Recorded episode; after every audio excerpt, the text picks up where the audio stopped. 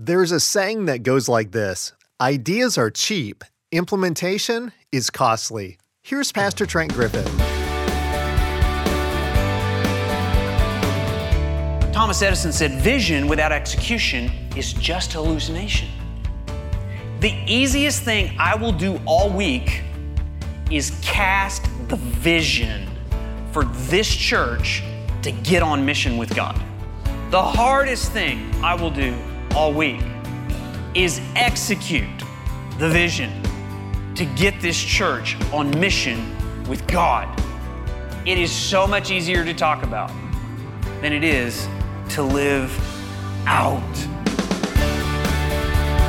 Welcome to Resonate with Trent Griffith, Senior Pastor of Harvest Bible Chapel in Granger, Indiana. I'm Aaron Paulus. You heard Trent Griffith quote Thomas Edison there, talking about vision without execution. So I did a quick search for quotes about vision, and the second one on the list is something Helen Keller said. Now keep in mind, Helen Keller lost her eyesight as a baby. She said this The most pathetic person in the world is someone who has sight but no vision.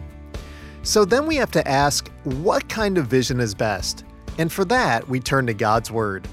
Here's Pastor Trent speaking from Acts chapter 16 and saying that we need to see with missional eyes.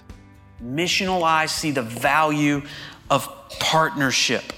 Here's the second thing missional eyes stay open to their context.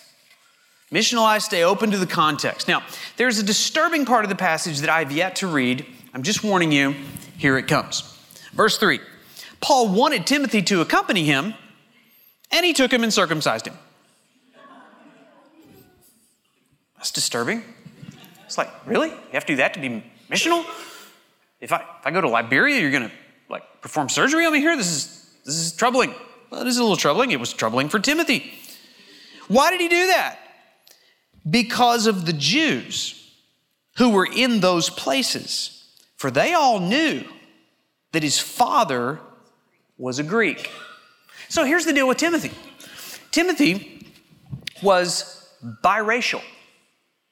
Timothy had a Jewish mother and a Greek father. So, can you imagine some of the theological things that he heard in his home as mom and dad would fight over religion? I mean, um, here you have Jewish mother. Um, we find out um, in another place in the Bible, his, his mother's name was Eunice. His grandmother's name was Lois.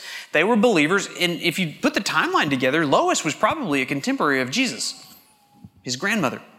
And so he had heard the, the, stories of Abraham, Isaac, and Jacob, and all those epic stories that we studied.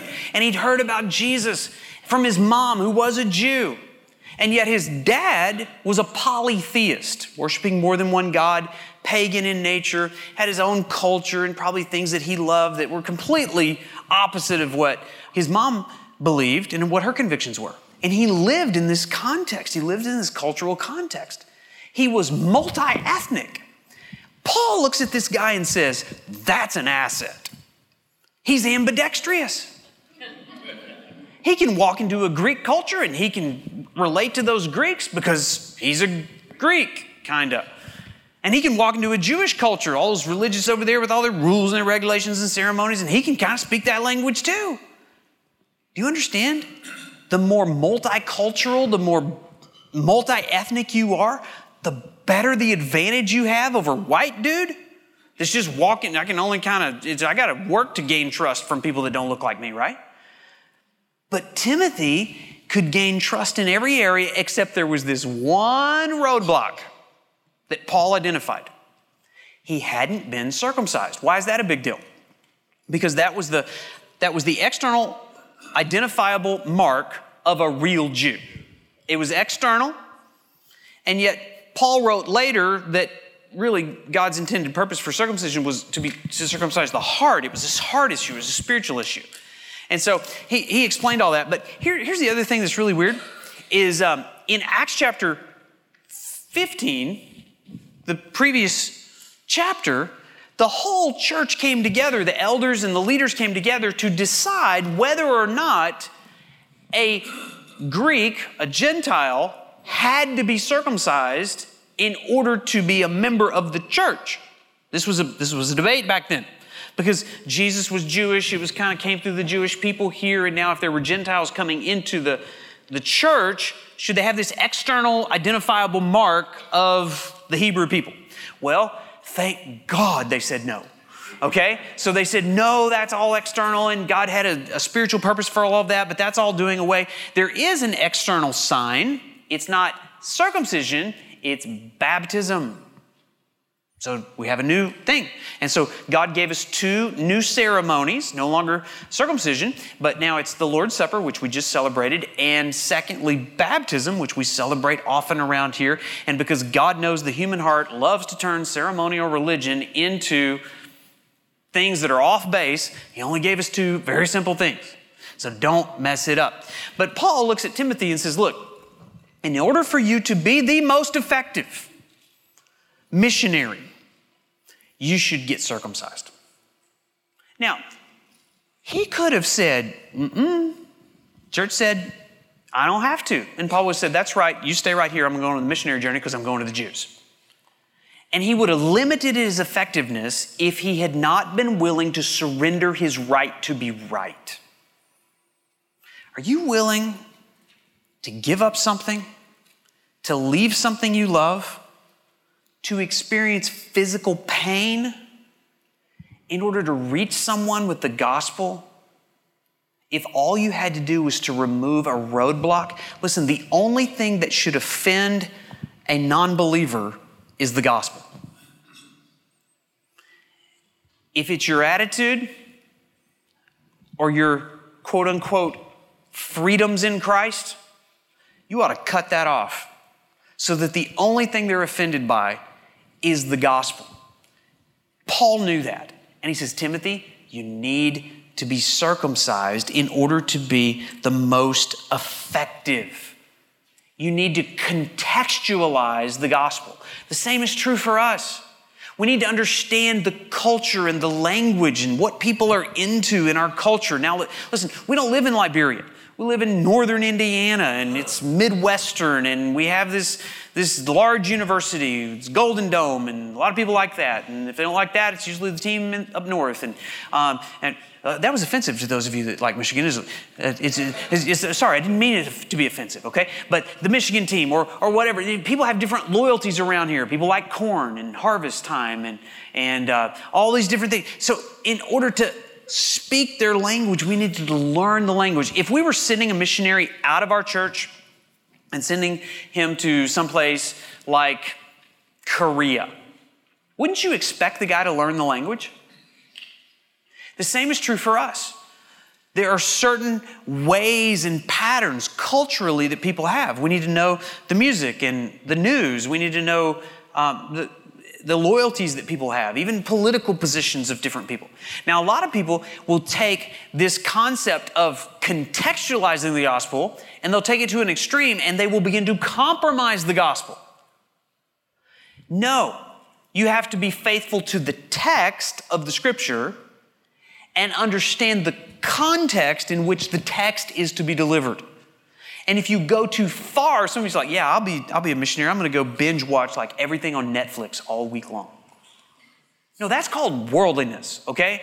That you don't need to be infected with the worldliness. You just need to be aware of how to communicate the gospel in the context to which you are called. Here's the third thing missional eyes look for open doors. Verse 4 says, As they went on their way through the cities, they delivered to them for observance the decisions that had been reached by the apostles and the elders who were in Jerusalem. That's hilarious because the decision that they had made was you don't have to be circumcised. So that's the message Timothy was delivering. Now, as a freshly circumcised man. Verse 5 So the churches were strengthened. All in favor of churches being strengthened? Absolutely. The churches were strengthened because they had missional eyes, and secondly, they increased in numbers daily. Don't ever be ashamed to say, man, our church is growing in numbers. Oh, you're all about numbers. Yeah, we're all about decreasing the numbers of pagan people in our community. That's what we're all about. Verse 6 says, and they went through the region of Phrygia. Don't you think that'd be a good name for Michiana in February? Phrygia. He went through the region of Phrygia and Galatia, having been forbidden by the Holy Spirit to speak the word in Asia. What? I thought the Holy Spirit was like pro missions. And yet they tried to get to Asia, and the Holy Spirit closed the door. That must have been confusing to them. Timothy's thinking, man, I went to a lot of trouble, and now God's not letting me go where I want to go. Well, I think I'll just quit and go home. Or let's try another door. Verse 7 And when they had come to Mysia, they attempted to go to Bithynia, but the Spirit of Jesus did not allow them. Strike two. It's like door one closed, door two closed. What would you have done at that point? Go home? No, they had to look and listen for the leading of God to the door He was sending them through. Um, Monday and Tuesday, um, I went to Dallas for our kind of initial meetings of the Great Commission Collective, which I can't wait to tell you more about the details of that. But we got back late into the Midway Airport in Chicago on Tuesday night, 10:30 the plane landed. Okay, so then you got like the two and a half hour drive back over here home. And so we're driving home, trying to stay awake, and we come to the point where you have to kind of get off of the toll road. And we were actually going to get back on 94 to drop off a friend at his house. And, and the, the, they're doing construction. Is that news to anybody? They're doing construction on the toll road. In case anybody didn't know that, they're doing construction on the toll road. And so there were detours and closed exits, and whoever the smart construction worker was that closed the exit forgot to adjust the detour sign.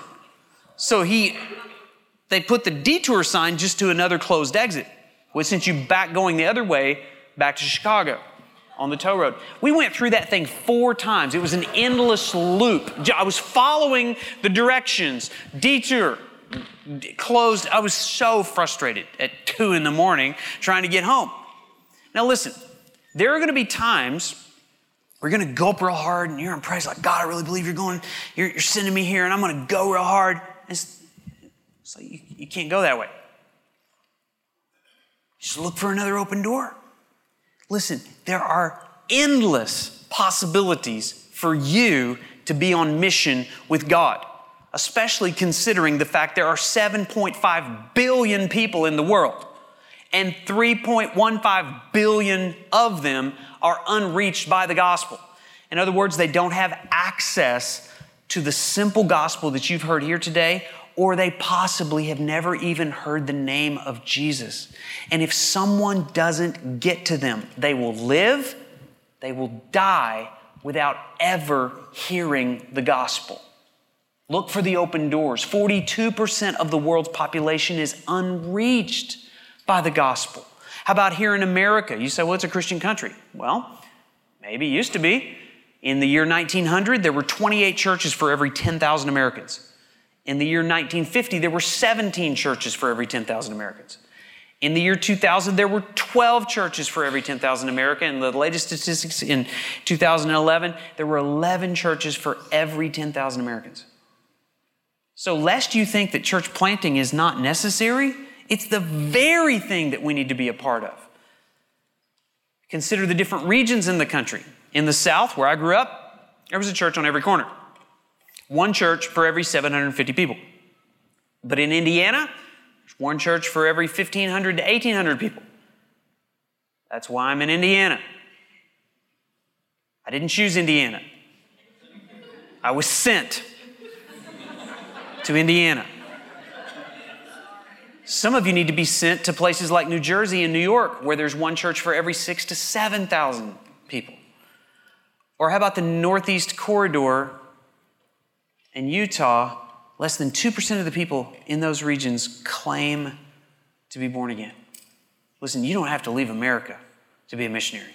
As a matter of fact, the condition in America is actually attracting other nations to send missionaries to America. 4,000 churches in America close their doors each year. 80% of churches are plateaued or are declining. 93% of Americans are non evangelical. America's evangelical population loses 2.6 million people each decade. What's an evangelical? That's our team. That, that, those are people that define the gospel the way that we did. God is holy, man is not. Christ is a Savior. You must repent and believe. And that's why you don't have traffic jams on Sunday morning. Because the world needs the church to get busy sharing and delivering the gospel. Here's the last thing missional eyes see where to help. Look at verse 9. And a vision appeared to Paul in the night. Have you ever had this happen to you? Uh, not typical. A vision appeared to Paul in the night. A man of Macedonia was standing there. Creepy.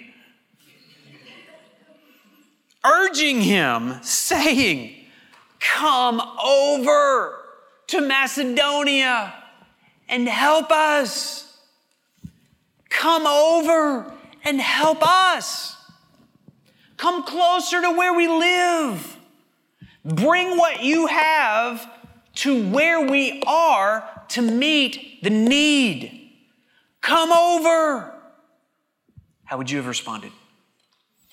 Verse 10 And when Paul had seen the vision, immediately we sought to go on into Macedonia, concluding that God had called us to preach the gospel to them. You get it? Immediately. They weren't in a missions conference. They weren't defining mission, missions, missionary, missional. They just went and delivered the gospel because they saw a place that needed help. Thomas Edison said, Vision without execution is just hallucination. The easiest thing I will do all week is cast the vision for this church to get on mission with God. The hardest thing I will do all week is execute the vision to get this church on mission with God. It is so much easier to talk about than it is to live out. Do you get it? Is God calling you like He called Paul? Come over and help us. Do you get it? God called a specific sender, sends a specific people for a specific purpose to preach not hand out water bottles, not do a food pantry, not a clothes closet, but to preach a specific message, the gospel, not prosperity, not Jesus would be a great life coach, not financial principles, to preach a specific message to them, a specific people, in a specific place. Where does God want you on mission? When, when I was like 12, I, I went out to mow the yard, my, my parents' front yard in Oklahoma. Big, thick Bermuda grass. It had not been mowed in a long time. I remember just, uh, pushing this push mower. Remember those push mower, and, uh, and it's 100 degrees, you know, in Oklahoma. And there's something about just the roar of the the mower that just kind of isolates you with your own thoughts. Now, now, I've told you this before. I didn't grow up going to church. I didn't know of a church. I didn't know a preacher or a pastor. I don't even know if I knew a Christian at that point. But I have a very vivid memory of sensing. I wouldn't even say I heard anything, I didn't get a vision, but I sensed this. You are going to pastor a church that has big impact. I didn't know a pastor, didn't know a church. I thought that was the most ridiculous thing I've ever heard. I'm 12, a very unimpressive 12 year old that was not having impact on anything, not even the yard that day. Okay? And so I'm just like, it's almost hilarious, and you kind of stick it out of your mind, it kind of comes back, you stick it out of your mind, it comes back, stick it back. I didn't sense I was being called to anything. I didn't sense I needed to do anything. I wish I could have told you I immediately fell on the ground and worshiped Jesus Christ as Lord and Savior, repented of all of my sin, and I've never been the same since. Not what happened. I just, just kind of had that thought. And I don't know, every 10 years or so since that time, I would remember that. And even like after I met the Lord, I met the Lord when I was 15 years old, and I did plug into a church. And I remember when I was 16, our youth group went to Hoisington, Kansas um, on a mission trip. We taught vacation Bible school to little kids, knocked on doors, did religious surveys. Things like, if you died today, would you go to heaven? Just subtle, casual questions like that. And, um, so that was kind of my introduction to missional work, you know? And I remember being struck with a thought in Hoisington, Kansas. There's, there's like one church in this whole town. Somebody ought to plant some churches around here. Not knowing that would kind of be a part of my resume one day. I remember I, when I was 19, I was in college and I was working at a funeral home. That's a story in itself, I know. But um, I had to work every fourth Sunday, and every second Sunday I was on call because people die every day. And I remember I couldn't really commit to like being a Sunday school teacher. And I remember my youth pastor came to me and he said, I've got a group of seventh grade boys. I got like eight seventh grade boys, and they need a Sunday school teacher. Would you be their Sunday school teacher? Sunday school teacher.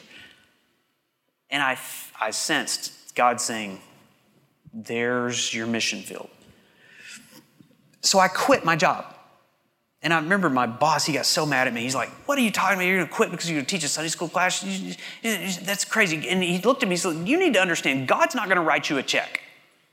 And what he meant was, You're going to have to get a real job someday. You're going to have to make a living for yourself.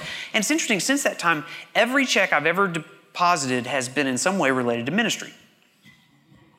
So, so you know, worked with those seventh graders. I, I graduated from college. I went to Mid America Seminary in Memphis, got degree in ministry, became a youth pastor in Arkansas, and then jumped on one of those life action teams. And we traveled around, and now I'm in my 30s. And again, I'm like, I'm, I'm in life action. I'm not a pastor. And every now and then I think about it, it's like, yeah, that was way off. I don't know what I was thinking there. And then I, I kind of remembered this last night. And then I thought of you, and I thought about everything I was going to be telling you today. I, I, I kind of looked back and I realized, you know what? I, th- I think I'm, I think I'm a pastor of a church that's making big impact. But there's more work to do. And if you're not on mission in gospel community, in gospel partnership, would you jump on the team? God has called a specific people for a specific purpose to deliver a specific message to a specific people in a specific place. Who are those people? After I met the Lord, one of the very first things I had to do in obedience to the Lord is I had to throw away my record collection. Okay? So that was just something the Lord asked me to do. And so I didn't have any music. There were no Christian radio stations in my town. And I, I, I said, you know, I think I can commit to buying one Christian cassette every month. So I started to build my collection. You know, you get your basic Amy Grant, and, you know, Larnell Harris, David Meece, those, those guys. And then I, I bought this cassette. Actually, I saw a cassette. It's like, if you can't afford this, we'll give it to you. I'm like, well, it must be really bad if they're willing to give it away.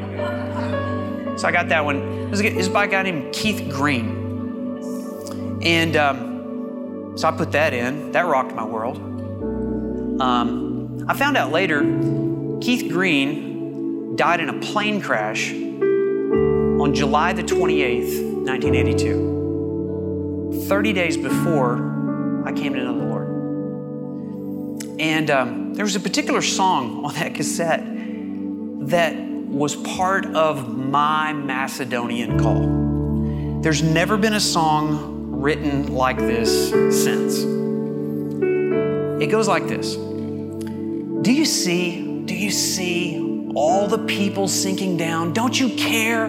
Don't you care? Are you gonna let them drown? How can you be so numb not to care if they come? You close your eyes and pretend the job's done. Oh, bless me, Lord. Bless me, Lord. I know it's it's, it's all I ever hear. But no one aches, no one hurts, no one even sheds one tear. But He cries, He weeps, He bleeds, and He cares for your needs. And you just lay back and keep soaking it in. Open up. Open up and give yourself away. You see the need, you hear the cries, so how can you delay? God is calling, and you're the one. But like Jonah you run, he's told you to speak, but you keep holding it in.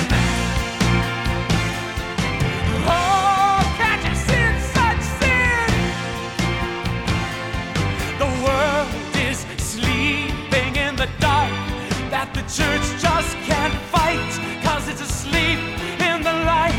How can you be so dead when you've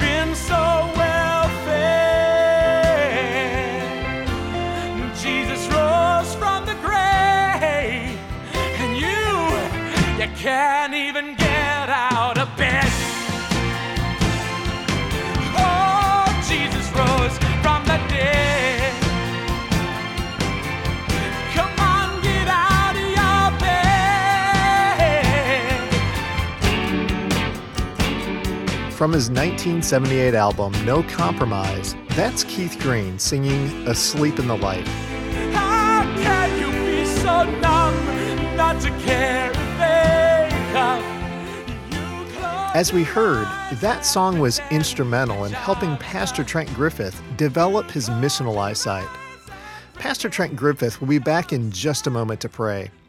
If you've been searching for a church that is first vertically oriented and then missionally minded, Harvest Bible Chapel might be that church for you. Would you like to visit one of our upcoming worship services? If so, you can learn more about Harvest by going online to harvestgranger.org and clicking where it says Worship with Us. There's helpful information about where and when we meet and what to do if you're bringing children. Again, the website is harvestgranger.org. Next week, we'll hear about a wealthy woman with an open heart. Pastor Trent explains that open eyes look for open hearts as we explore the life of a New Testament seller of purple from Thyatira, Greece, a woman named Lydia. Now, to close our time, here's Pastor Trent. Father, I pray that you would give us the courage, boldness, the love, the compassion to speak to people who need our help. We have been so well fed. The more that we've been exposed to, the greater our responsibility to freely distribute that which you have so generously given to us. Would you raise up people in this church that could help us to execute that vision? Jesus' name. Amen. Resonate with Trent Griffith is a radio ministry of Harvest Bible Chapel Granger. Visit us online at harvestgranger.org.